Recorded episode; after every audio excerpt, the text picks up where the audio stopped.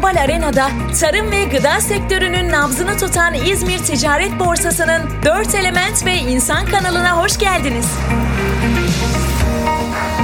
İnsanoğlunu aldığı nefesle canlı kılan hava, yaşamın kaynağı su, doyuran toprak, lezzetlendiren ateş ve evrenin en önemli oyuncusu insan. Moderatörlerimiz soruyor, konuklarımız sizler için anlatıyor.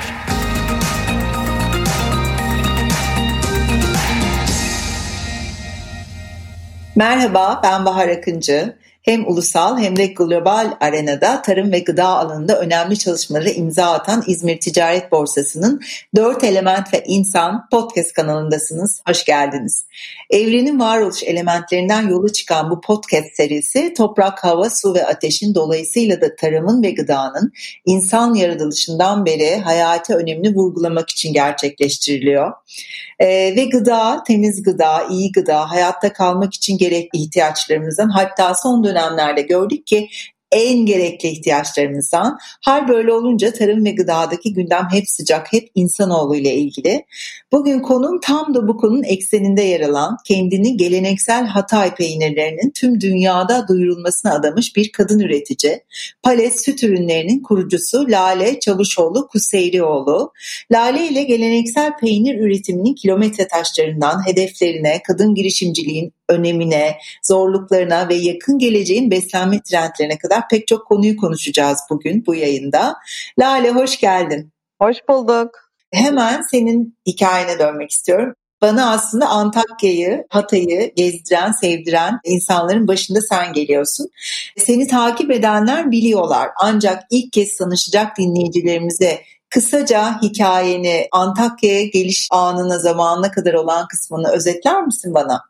Tabii ki. Öncelikle ben İstanbullu bir ailenin, İstanbul'u tanınmış bir ailenin kızıyım. İlkokul dışında ortaokul, lise ve üniversite eğitimimi İngiltere'de yaptım. Pazarlama üzerine eğitim aldım. Ve normalde İstanbul'da yaşayan, işte daha evvel danışmanlık şirketi olan bir işim vardı. Ta ki işte bundan on üç sene evvel eşimle tanıştım. Eşim Antakyalı, Antakya'nın iyi bir ailesinin oğlu. Ama Antakya'ya ne gelmek ne yaşamak gibi bir arzumuz vardı. Normalde İstanbul'da yaşıyorduk. Bundan yedi sene evveline kadar, yedi sene evvel kayınpederim rahatsızlanınca eşim tarlalara vesaire bakmak üzere şehre geldi. Biz İstanbul'da kaldık. O Antakya'da yaşamaya başladı. Sonra da bu böyle olmaz dedim. Bizim bir çocuğumuz vardı. Ve ertesi sene, yani toplam altı sene evvel Antakya'ya yerleştim. Antakya'ya yerleştin ama palesi kurman gerekiyormuş. Senin böyle bir misyonun varmış hayatta. Ve palesi ürünlerini kurma ve Hatay'da peynir üreticisi olma aşaması da Hatay'a, Antakya'ya gelin gittikten sonra gerçekleşti sanırım. Evet, aynen öyle oldu. Küçük bir ayrıntıdan bahsetmek istiyorum. Bunu da ben Antakya'ya gittiğimde öğrendim. Hep Hatay'la Antakya'yı karıştırıyoruz. Hazır karşımda da orada yaşayan birisi varken bunu doğrulatayım. Hatay aslında ilimizin adı, Antakya'da en büyük ilçesinin adı ve aynı zamanda da Antioşya, yani eski Antakya'ya verilen tarihi isim de Antioşya ve dolayısıyla biz Antakya demeyi de çok seviyoruz ama Antakya ve Hatay aynı şeyler değil, değil mi? Şimdi şöyle söyleyeyim, aslında hikayenin özü şu: normal şartlarda Antakya bütün bu bölgeyi temsil eden isim, yani Antioch. Antioch bir Hristiyan şehri olduğu için niyeyse o isim yok edilmeye çalışıyor. Marka şehir işte Hatay deniyor. Halbuki Antakya zaten marka şehir. Antioch zaten bir marka. E, bütün dünyadaki üniversitelerde bölümleri olan bir şehir. Ama sonra bunu büyük şehire çevirdiler ve Hatay diye, işte Atatürk daha evvel Hatay Cumhuriyeti kuruldu, Hatay ismini buldu diye Hatay diyorlar büyük şehir olarak, ama yani Hatay'ı tabii hiç dünya tanımıyor. Antakya'ya daha fazla tanınıyor. Dolayısıyla biz de iç turizmde Antakya ismini kullanmayı çok seviyoruz. Yurt dışına Antakya'yı tanıtırken de, Hatay'ı tanıtırken de Antakya kelimesi daha çok kullanılıyor. Bu da çok merak ettiğim bir detaydı. Sana dönmek istiyorum. Çok güzel geleneksel Antakya peynirleri üretiyorsunuz. Hangi peynirleri üretiyorsunuz ve hangi geleneksel mezeleri üretiyorsunuz Pales'te? Şimdi şöyle, bizim yola çıkışımız aslında şu şekilde oldu. İnsanlar dil hafızasında doğal lezzetleri unutmaya başladı. Bu sebepten Ee, biz öncelikle el yapımı artizanal dediğimiz ürünleri üretmeye başladık. Burada ne ürünler var? Burada buranın haşlama peyniri var. Haşlama peyniri nedir? Buradaki kiremitte servis edilen, devamlı kullanılan, servis edilen, e, fırına girdi mi erimeyen bir peynirdir. Haşlama peynir. Sünme peynir e, ısıyla uzayan bir peynirdir. Onun dışında sürk peyniri var. Sürk peyniri zaten coğrafi işaretlenme almış olan bir peynir. Bu baharatlı çökelek normalde. Tuzlu yoğurt var. Keçi tuzlu yoğurdu ve inek tuzlu yoğurdu. Onların da coğrafi işaretlenmesi alındı. Bu sezonda Jarra peynirini bastık ilk defa testiye. Onu da çok heyecanlıyım. Senelerdir düşünüyordum ama ilk defa bu zamana kısmet oldu. Dil peynirimiz var. Yayık tereyağımız var. Tereyağımız biz yoğurt üretiyoruz. Yoğurttan yayıkla tereyağı çıkartıyoruz. Sade yağımız var. Onu eritip sade yağ yapıyoruz. Tabii bunların hepsi el yapımı ve geleneksel yöntemle yapılıyor. Sadece ne bir standart içerisinde. Meze grubumuzdan da kavanoza koyabildiğimiz her mezeyi pastörize edip üretmeye başladık. Kayınvalidemin reçetesiyle bunları başladık. Sonra Kaviyer'de Oliv diye bir seri çıkarttık. Zeytinle yapılan bir seri. Bizde ne var? Muammara var, tarator var, patlıcan ekşilemesi var, mütebber var. Yani bir Antakya sofrası istediğinizde hepsi var. Netice itibariyle gidip alıp kullanabiliyorsunuz. Sana şunu sormak istiyorum. Antakya'ya gidip yerleşip çok da rahat çalışmadan e, hayatını orada idame ettirebilirdin. Ama biliyorum ki ben Lale'yi tanıdığım kadarıyla çalışmadan, üretmeden duramayacak bir insan olduğun için birçok kadının içinde bu enerji var, bu potansiyel var. Değerlendiren var, değerlendiremeyen var. Sen nasıl karar verdin, nasıl yola çıktın? Anadolu'da olup da girişimci ruha sahip olup senin yolundan gitmek isteyen kadınlar için soruyorum bunu. Şimdi iki tane şey var. Öncelikle hep şu lafı söylerim. Tesadüfe tesadüf edilmemiştir. Benim anladığım kadarıyla hayat çizgisi zaten benim bu yollu misyonum olduğunu yüzleşmemi sağladı. Antakya'ya gelmeden evvel bir Lale vardı. Yine başarılıydı, yine tanınıyordu. Ama Antakya'ya geldikten sonraki Lale başka bir boyut, yani o misyonla beraber bambaşka bir yol çizdi kendisine. Bunu sen daha evvel biliyorsun zaten. Biz süt ürününe şu şekilde girdik. Bizim aslında peynircilikle, sütçülükle hiçbir şeyle alakamız yoktu. Hayvancılık da yapmıyorduk biz. Hasbelkader eşimin çiftliği hudutta e, kaçak yakalanan inekler yedi emin olarak bize bırakıldı. Ve tabii çıkan süt yirmi kilo otuz kilo ne birine satacak kadar fazla ne de tüketim amaçlı. Yani tüketim amaçlı da çok fazla. Bu sebepten ben peynir yapımını öğrendim. Tabii onu öğrendiğimde akabinde bu inekleri geri iade ettik ve eşim hayvancılığa başladı. Ben peynir üretmeye başladım. Ama bunun çok bilincinde farkında değildim. Yani markalaşmaya gittiğimi. Ama hayat öyle bir yapıyor ki bir bakıyorsunuz onu üretiyorsunuz, öteki tarafa gidiyorsunuz, yapıyorsunuz ve talepler oluşmaya başlıyor. Burada en önemli şey bence, yani benim fiziksel de yaşadığım, ilk adımı atarken çok açıkçası destekçi etrafımda yoktu. Hatta tam tersi bir sürü insan, eşim dahil, batacaksın diyordu. Öncelikle bir kadın üretici olarak biz kadınlar bir şey yapmaya karar verirsek en iyisini yaparız. Yani başka hiçbir alternatifimiz yoktu. Her kadın için bu geçerli. Ben yapamam demeyeceksin, ben yapabilirim diyeceksin. Biz çocuk yetiştiriyoruz, çocuk doğuruyoruz, çocuk yetiştiriyoruz bu dünyaya. Neler veriyoruz, bir iş mi yapamayacağız, bir şey mi üretemeyeceğiz? Mümkün değil böyle bir şey. Öncelikle kendimize güvenimiz olması gerektiğini düşünüyorum. Bakacağımız, ürettiğimiz zaman biz biri beş yapabiliriz. Zekamız da buna müsait, bakış açımız da bunun. Biz farklı analitik düşünen bir ırkız, yani kadın ırkı. E, bu erkeklerden ayrımcılık olarak değil. Zaten Allah çocuk doğurmayı bize bahşetmiş. Gücümüzden dolayı bunu yapmış. Onun için öncelikle ürkmeyecekler, korkmayacaklar. Ha, ama mantıklarını da kullanacak. Yani mesela bir sürü kadın kooperatifi var ki benim de destek verdiğim var. E hepsi aynı şeyi üretiyorsa o zaman pazar yok. Yani ilk önce sen pazara bir bakacaksın. E yani hepsi mesela hepsi salça yapıyor. Hepsi reçel yapıyor. Hepsi kuru domates yapıyor. Hepsi kuru biber yapıyor. E o zaman olmaz. Yani Onun için bir şey üretmiş olmak için yapmayacaksın. Önce şehrini, memleketini, olan ürünlerini analiz edeceksin. Bakacaksın bu neye faydalı olur. Biraz aklını kullanacaksın ve onu çevireceksin bir ürüne.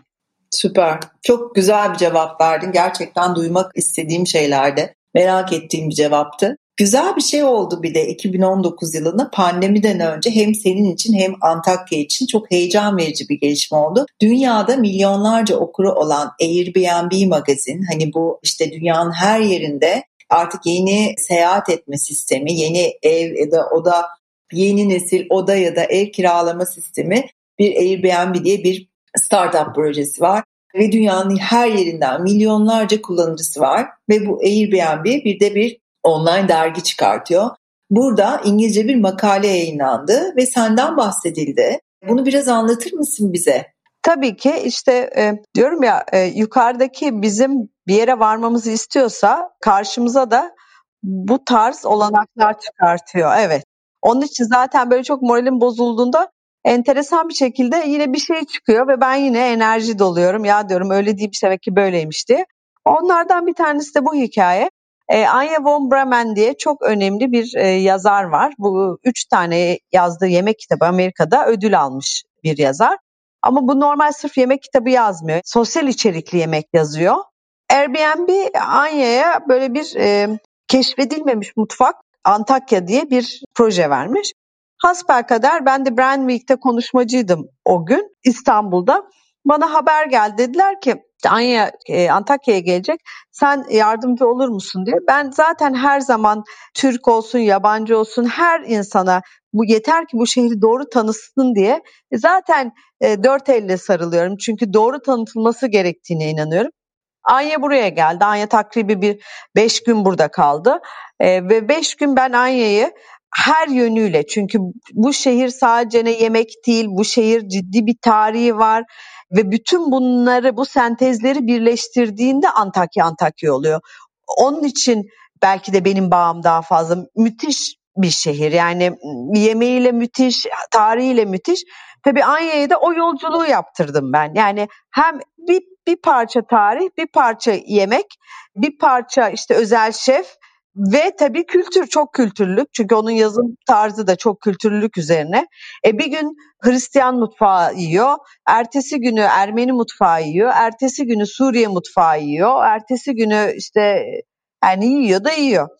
Bu sebepten Anya hem onu gezdirebildim, hem bir yabancının bakış açısından, bir gazetecinin bakış açısından bu şehri gözlemleyebildim. Hem de tabii benden çok sitayişle e, bahsetti. O da benim için çok önemli bir şeydi. Aslında bunun sonucunda da çok güzel bir şey daha oldu. Dünyadaki gıda festivallerinden davetler almaya başladın. Önemli peynir festivallerinden ve şeflerle e, tanışmaya başladın. Şefler sana ulaşmaya başladı. Bundan da biraz bahseder misin bize? Tabii şimdi bir bölgenin el yapımı artizanal peynirini üretiyorsan, peynir entelektüel bir şeydir. Peynir bir şarap gibi, zeytinyağı gibi özel bir üründür. Ve tabii bir bölgenin ürününü sen el yapımı üretiyorsan, sen zaten özel bir ürün üretiyorsun, niş bir ürün üretiyorsun. Bu noktada bir de Antakya'nın peynirleri, yani demin söylediğim coğrafi işaretlenmesi alınmış üç ürünün zaten eşi benzeri dünyada yok. O sebepten ilk önce İtalya'da Bra'da çiğ sütten üretim yapılan, yani biz çiğ sütten üretim yapıp sonra pastörizasyonu gerçekleştiriyoruz. Slow cheese de bu tarz ürünlere çok destek veriyor. Dünyada destek veriyor. Dünyada bu tarz yaşam tarzı olması gerektiğine inanılıyor. İlk Bra'ya e, bu ürünleri anlatmak için takribi bir beş dakikalık konuşmam, pardon on beş dakikalık konuşmam vardı. on beş dakika. Türkiye peynirleri ve ama Antakya peynirlerini hem tanıttım, hem konuşmasını yaptım, hem de tadımını yaptırdım. Ondan sonra Düsseldorf'a metronun delegesi olarak davet edildim. Çünkü onlara da mezelerimden veriyordum. Onlar da delege olarak beni davet etti. Ertesi ayda Cheese Berlin'de yine o zaman da yüz elli tane dünyanın en iyi Alp peynirci üreticileriyle beraber yine tadım ve sunum için gittim. Yine bu üç ürünü tattırdım. Hatta şöyle bir anekdotum var. Dominic Flanel var. Dominic Flanel e, çok önemli bir lobici. Peynir camiasında müthiş önemli bir lobici ve dokümenterler yapıyor. İsviçreli bir yazar, çok çok değerli biri. Hasbelkader biz hep beraber oturuyoruz. Çünkü bir evvelki festivalde eşimle tanışmışlar. Ama yani ismen değil, simayen. Dolayısıyla beraber oturuyoruz. Herkes acıktı. Ben de içeriden keçi tuzlu yoğurdunu getirdim mutfağın içerisinden. Çünkü büfe açılmadı, konuşmalar geçiyor. Ve onu denettim. Böyle bu şoka girdi. Döndü dedi ki ben hayatımda bütün süt ürünlerini tattığımı sanıyordum. Ben böyle bir lezzeti hiç görmedim. Müthiş bir şey ve sana teşekkür ederim. Bu yaşımda bana yeni bir şey öğrettin diye. Ama buradaki nokta neydi? Evet ben üretiyorum ama ben yöresel bir ürün üretiyorum. Bu zaten yüz elli iki iki yüz senelik olan bir ürün bu. Yani aslında muhteşem bir toprakta yaşıyoruz. Sadece standart içinde olmadığı için hep saklı kalmış. Yani o mücevheri açıyorsun ve onu sunuyorsun aslında. Şunu sormak istiyorum. Temiz, doğal, katkısız, artisanal gıda üretiyorsun, peynir üretiyorsun e, ve işte saydığım bütün ürünleri aynı yöntemle e, geleneksel, temiz, katkısız ve doğal yöntemlerle üretiyorsun. Tabii ki gıda mühendisleri eşliğinde. Temiz gıda yeni dünyanın neresinde? Aslında temiz gıda yeni dünyanın tam ortasında. Yani şöyle, insanlar şunu anlamaya başladılar. Dünyadan bahsediyorum tabii. Şunu anlamaya başladılar. Sen ne yersen osun. Yani bugün bir mikrop seni yakalamıyor. İmmün sistemin düşükse eğer mikrop seni yakalıyor. Sonra insanlar çok katkılı gıda tükettiğinde e, belki ucuza satın alıyorlar zannediyorlar ama nihayetinde kazançlarını tedavi olmaya geri harcıyorlar. Halbuki sen yani düşün, bir insan araba alırken e, işte atıyorum Mercedes alıyor, B M W alıyor veya işte neyse araba alıyor. Bir para harcıyor. Ama gıda, yani para veriyorsun ağzından içeriye attığın bir ürünü almak için. Yani bunun zaten farklı tarzı bir ürün almanın mantığı yok. Yani yeni dünyada bunun farkına varmaya başladı. Uzun zamandır başladı. Zaten Amerika'da müthiş bir bu tarz ürünler satan zincirler çıktı. Türkiye'de bunu destekleyen büyük mağaza zincirleri var. Ama maalesef daha hali hazırda e, insanlar bu farkı tam bilmiyor e, veyahut da fiyattan dolayı, ama halbuki bizler e, alınabilir olsun diye normal koymamız gereken fiyatları koymuyoruz. Fiyattan dolayı acayip ürünler alıyor. Yani acayip derken işte mesela atıyorum on yedi liraya peynir alıyor. Yani böyle bir süt yok. Yani mümkün değil öyle bir şey çıkması. E, İnşallah e, ama pandemi döneminde e, gözlemlediğim bunu sorgulayan insanlar başladı. Tam da iyi tarımdan, temiz gıdadan bahsederken güzel bir haber de vermek istiyorum sana. İzmir Ticaret Borsası bilimsel bir danışma kurulunun önderlik ettiği harika bir İzmir Tarım Teknoloji Merkezi'ni hayata geçirdi. Pek çok hedefi var ee, ancak bana göre en önemli özelliği çiftçiler ve tarım işletmeleri güvenilir bir kurumdan danışmanlık ve eğitim hizmeti almaya başladılar. İhtiyaçları dahilinde açık inovasyon ortamından yararlanıyorlar, verimliliklerini ve karlılıklarını arttırabiliyorlar ve bununla ilgili kolay çözümlere, kolayca danışmanlık e, alabilecekleri çözümlere ulaşıyorlar.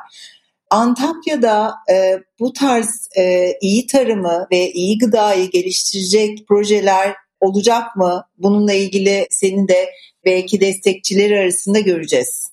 Şimdi şöyle, e, tabii bu tarz şeyde borazanı önde üfleyen kişi benim. Çünkü yöreselle bilimseli ilk bağlayan kişi benim ve bunun çok ehemmiyetli olduğunu bilen kişi benim.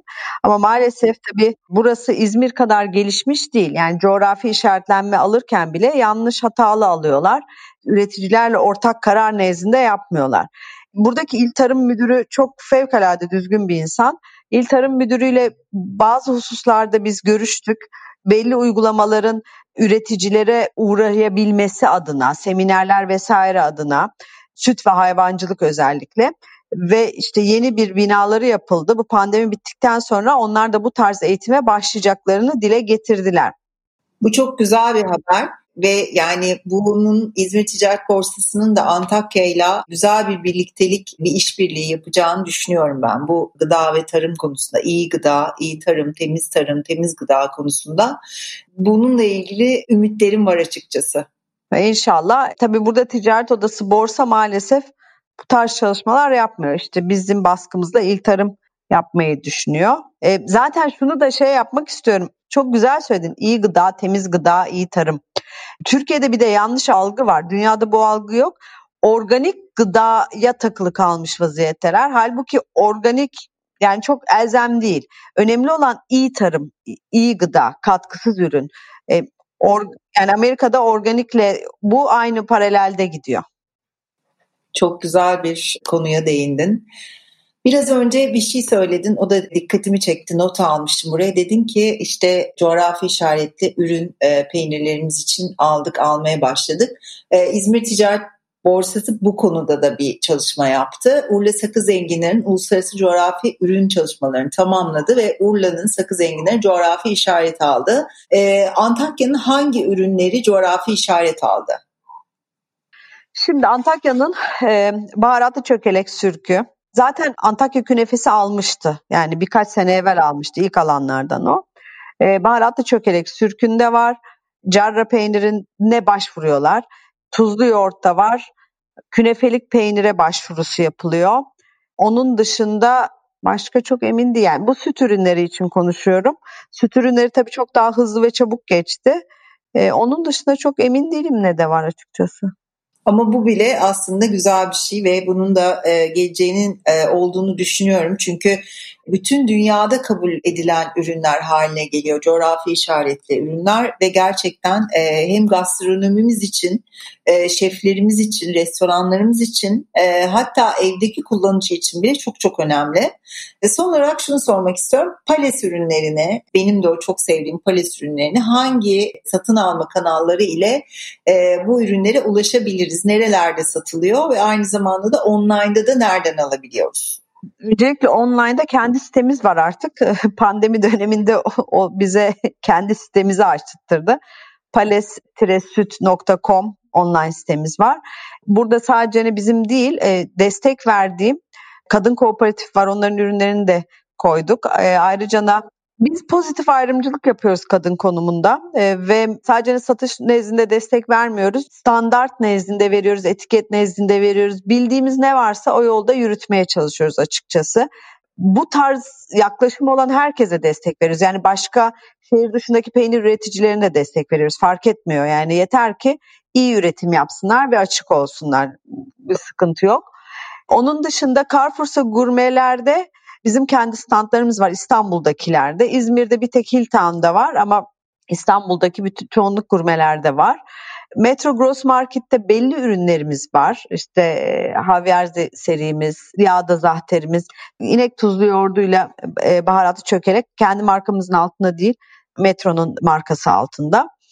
Ee, onun haricinde Migros'ta Anadolu lezzetleri altında Antakya peynirleri var. Taze masada varız, taze mutfakta varız, Taptaze'de varız, Roka Organik'te varız, Taptaze diye, Gatino diye bir yerde varız, Otantik Gurme'de varız. Yani bize o tarz yanaşan, biz ürünlerimizi çocuğumuz gibi görüyoruz. Çocuğumuza iyi bakacak neresi varsa ürünleri vermeye çalışıyoruz açıkçası. Sana çok teşekkür ediyorum. Bu kadar yoğun bir e, üretim gününün arasında bana vakit ayırdığın için, İzmir Ticaret Borsası'na vakit ayırdığın için, sorularımızı cevapladığın için. Sen de İzmir'e geldiğinde ben de seninle orada buluşup seni ağırlamak istiyoruz İzmir Ticaret Borsası olarak. Çok keyifli bir sohbetti. Daha da güzel e, gıdalara ulaşacağımız, daha da temiz gıdalara ulaşacağımız nice günlere, aylara, yıllara diyorum. Ben de teşekkür ederim. Çok mersi her şeyiniz için, bizi düşündüğünüz için, destek verdiğiniz için. Görüşmek üzere Lale'cim. Görüşürüz. Bye.